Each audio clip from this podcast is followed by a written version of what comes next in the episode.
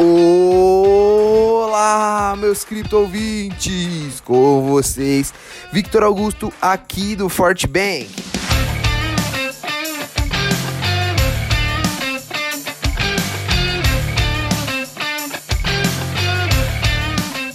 Um dia depois de quase encostar nos 50 mil dólares, o Bitcoin passou por uma correção intensa antes de retomar sua tendência de alta nessa segunda-feira, dia 15 de fevereiro.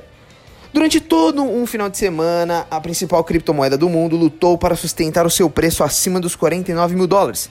E em alguns momentos, chegou a ficar muito próximo de romper os tão falados 50 mil. Na noite de ontem, porém, uma forte correção levou uma queda abrupta no preço do ativo para uma mínima de 45.700 dólares.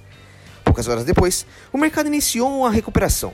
No momento, a moeda digital tem um preço médio de 47.800 dólares. No Brasil, o valor da unidade é de 264 mil reais.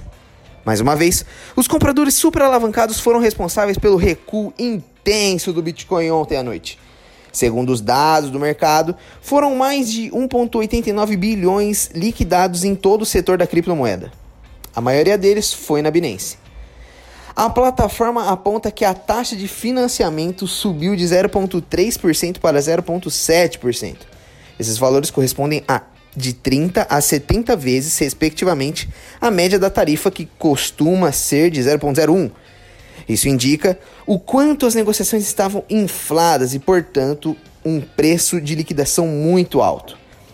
A recuperação de momento, porém, é novamente um movimento de troca de bitcoins, de mãos fracas para mãos mais fortes. Nesse caso, investidores muito agressivos ou com pouca habilidade de mercado acabam perdendo suas moedas e derrubando o preço do ativo. É aí que os touros mais experientes e com um aporte financeiro compram essa queda, sabendo que em breve seu investimento irá se valorizar. Para um curto prazo, os 50 mil estão se tornando uma resistência psicológica bastante forte.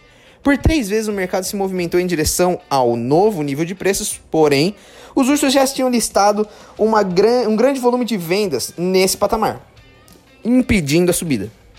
Caso o rompimento fale, por mais algumas vezes, é possível que os 44.200 sejam um novo fundo do ativo no curto prazo, considerando o posicionamento de um grande aglomerado de baleias.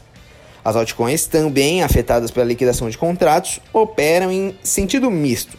A Polkadot ainda consegue manter seus ganhos de quase 3%. O mesmo vale para a Cardano e o Bitcoin Cash, ambas com mais de 5% de avanço. O Ethereum, por outro lado, recua pouco mais de 0,5%. Ripple e Binance Coin perdem 1.2 cada uma. Você acompanhou o boletim diário da Fortbank com as principais informações e análises do mercado de cripto. Venha seguir com a gente em nossas redes sociais para conferir outras notícias sobre o mundo das criptomoedas e, claro, ficar por dentro do dia a dia da nossa equipe.